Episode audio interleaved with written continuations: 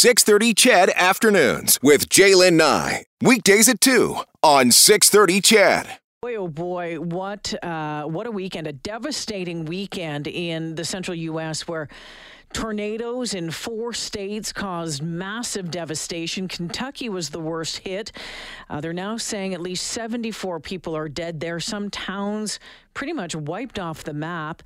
Four twisters hit Kentucky in all, including one with an extraordinarily long path of about two hundred miles or about three hundred twenty-two kilometers. Along with the deaths in Kentucky, the tornadoes also, also killed at least six people in Illinois.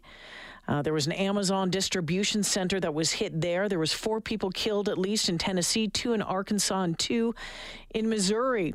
My Radar, My Radar Weather storm chaser Aaron Jayjack was there, says the tornadoes were like being inside a nightmare. Aaron, welcome back to the show.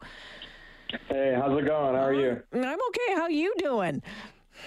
Um, just kind of still trying to, you know, think about what all what happened this weekend. It was a, a pretty crazy Friday night. So, uh, you know what? I uh, I, I woke up uh, from a from a late afternoon nap and into the evening, was following your your tweets on social media and was thinking, oh my gosh, this looks awful. It sounds awful, Aaron. It was awful. Tell us what you saw. Uh, take us through that night. Yeah, so, I mean, it's a worst-case scenario. Typically, these severe weather outbreaks, you get these types of things in, in May or April. Uh, it's still daylight going, you know, until eight, nine o'clock at night. And in the winter here in these months now, where you don't typically get the severe weather, you know, you're dealing with a, a mostly a nocturnal event here with the severe weather. And, you know, that's exactly what unfolded. I, I found myself in northeast Arkansas. Uh, the National Weather Service in the United States had put out a moderate risk with fifteen percent hatched risk area for tornadoes. So to translate that, A, a pretty significant severe weather setup. Uh, so I was in northeastern Arkansas, you know, watching the radar and waiting for this, the, the storms to, to develop. And a, and a storm did end up developing, and it developed southwest of Little Rock.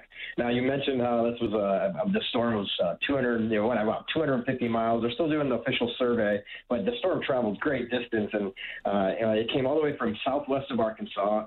Or Little Rock, Arkansas. It came through Little Rock, and I wasn't a tornado producer at that point, but I was in the Jonesboro, Arkansas area, uh, watching the storm develop and letting it come towards me, which was uh, Jonesboro was northeast of Little Rock. And uh, eventually, about you know, maybe uh, fifty miles or so southwest of Jonesboro, eventually became tornado warned, and that's about the time that I was on the storm. And I tracked the storm all the way across northeast Arkansas uh, into uh, the boot heel of Missouri, and then to the to northwestern Tennessee. And the storm was moving at fifty miles per hour, so quite difficult to keep up with the storm. Uh, I managed to stay within a few miles of the storm and the tornado for most of the chase. Uh, about an, you know, I ended up it was about two hours or about one hundred miles that I was able to keep up with it. Wow! Until. So eventually I had to drop off the storm, and I thought maybe it wasn't going to be producing tornadoes anymore, but no, that was only half of its path. It continued on for another one hundred, one hundred fifty miles and actually caused the most devastation was after I had to stop following it. So uh, yeah, terrible night. You know, I saw, I came across lots of damage paths uh, where the tornado had passed over the roads that I were on. Uh, the interstate I fifty-five that runs through there had multiple semis that had been uh, thrown across the interstate, and traffic was stopped. So like I said, it's just, a, it was a worst case scenario. A nightmare scenario. Was it one of the worst tornadoes? Would you say it's like the worst tornado you've ever chased? I mean, it definitely is. Uh, it, we're, you know, we're still waiting to see the surveys, but there's a good chance this tornado could be uh, an E F five. It definitely looks like, from my, you know, my, my perspective, looking at social media posts and the, the damage that I saw, likely e- at least E F four damage. Uh, but what's really remarkable about it is that distance that it traveled. It looks like yeah. It was a single tornado. Uh, a lot of times these storms, they'll do what's called a cycle or a, a, a storm. The, the updraft, the mesocycle will form. Potentially a tornado will form, and it'll travel for a certain distance, not not usually, you know, only a few miles or, you know, twenty, thirty miles maybe, before a new cycle begins and the, and the whole process starts all over again. Well, in this case, this was just a, a supercell. It was in this, out in this wide open warm sector. It was able to just march through this warm sector at fifty miles per hour, never cycling, and having just this, yeah. this super tornado the entire t- time it was on the ground. My Radar Weather storm chaser Aaron Jayjack joining us this afternoon. Yeah, they're still trying to ver verify just exactly how far that tornado traveled, but they're saying that this could be the longest tornado track in history. You touched on kind of the warmth uh, of that area. Had it had it been unusually warm through that area? Like, I, I guess there's a lot of people wondering how, how the how why so many formed um, at this time of year. Yeah, I mean, absolutely. It was a, what's called a large. It was a large warm sector, so that's the area that the, the, the massive air out ahead of a low pressure system uh, with a draping, with a cold front draping down to the south. So out in front of the system, we had this this unseasonably warm uh, uh, warm sector. Uh, this warm air mass it was full of moisture from the Gulf of Mexico streaming northward, and typically it was a, basically it was an environment that you typically would find in in uh, you know like May uh, in peak severe weather yeah, okay. season. So unseasonably warm. Uh, Uh, you know, and that was just, that's the ingredients that's required uh, to get yeah. these types of storms. And the other thing you're dealing with in the winter is uh, what's called uh, shear. So it's the the change in direction and speed of the of the winds as you go up into the atmosphere. And in the winter months, you get these really strong, you know, even stronger than in the, the peak severe season. You get really strong shear. So if you get the other ingredients uh, that you get in severe weather season mixed with these the winter shear aloft, then you're going to get big time storms. Aaron, one of the other things, I mean, we're we're talking about how how far this one tornado traveled. One of the other things that's been being talked about a lot is just um, how much debris or the debris that was sucked up into it, how high up it went, like something like thirty thousand feet in the air the debris was traveling up.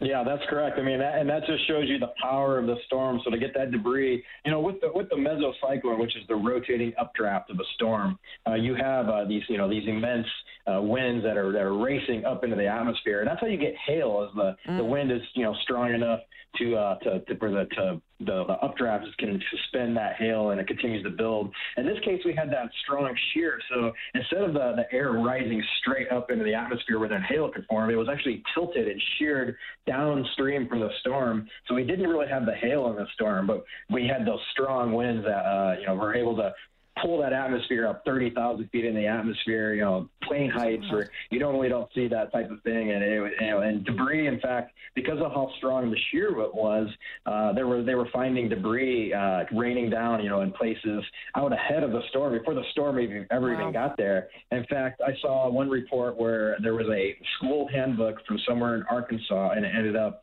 uh, several hundred miles into Kentucky. So that just goes to show that, wow. you know, how strong and powerful the storm was. Aaron, you probably get asked this question all the time. I'm going to ask you again because I'll be fascinated to hear hear what you say. You you this is what you do. You you are a storm chaser. We we have talked to you about uh, your experience with these these nasty storms, with tornadoes in the past. What is it like to be that close to Um, a, a storm like this? And, and I mean, at, at one point it must, obviously there's got to be a thrill there that, you know, you're you're able to track it, you're doing your job, and you're you're letting people know what's going on. So that, that's got to be something. But on the other side, reconciling what, you, what you've learned has happened from it has got to be a real challenge as well. Oh, yeah. I mean, my whole goal out there is to, first and foremost, is the, to be that ground truth, uh, tr ground truth on the ground, because, uh, you know, the, the weather forecasters, they're using radar to look at the storm, but radar can only see, they can't see what's happening right at the surface. So that's my main, my primary focus out there is to provide that ground truth. Is there a tornado on the ground or not? And then secondary is to get the warnings out to people as yeah. well. You know, I'm very active on social media. Uh, I'm tweeting out what's going on. And sometimes people, you know, they, they, they look at their peers or social media people, uh, they take what they're saying with more, uh, you know, they're, they're listening to them than the officials for whatever reason, right? And and also, I mean, some people just, you know, there's lots of people on social media, so I'm trying mm-hmm. to get the word out there and warn warn the public. Uh, but yeah, you know, I, that's my, my passion is to, to document storms and to be there. And you know, when I when that you know, this is a rare event that something like this comes together. When I you know, I was hopeful this on this day where the storms were potentially forming at, they were in the Mississippi River Valley, yeah. which is quite wide open. You know, lots of fields, not a lot of not a, not a lot of people. Uh, but you know. know, generally the, the tornadoes, they're only on the ground for a few miles at most, right? Mm-hmm. Anytime you have something that's going hundreds of miles, eventually the worst case scenario is going to happen. And on the field, you know, I didn't really know what's going on. I'm focused on the job at hand. I don't know that, you know, there's been deaths yet or not. I, I, I suspect that there's something that's bad's happening because I see power flashes, and anytime you see those power flashes, you know, likely uh, it's hitting infrastructure, and if there's infrastructure, there's likely people nearby that location. Mm. Uh, you know, it's, and then after the fact comes the, uh, you know, and then you see what ends up happening, and that's just, it's really, it's a gut punch. You know, I, I, I saw a story today where uh, there was a little girl that had been injured in a car. She was, she had initially had survived, then eventually had passed away. And it's just, I mean, it's really, It was really, I was a little choked up about that today. Aaron, I uh, want to thank you for making time for us this afternoon. Stay, stay, stay safe when you're out there doing your thing, and thank you for um, for explaining what you saw on Friday night. I, I appreciate your time as always. Yeah, you're welcome. Thanks for having me. Yeah, take care. Aaron Jayjack joining us this afternoon. You can follow him on Twitter at Aaron Jayjack. You can see his videos. You can see what he is putting out there. And and, and uh, originally from Manitoba, by the way. Um, uh, so if you want to follow him again, it's at Aaron Jayjack.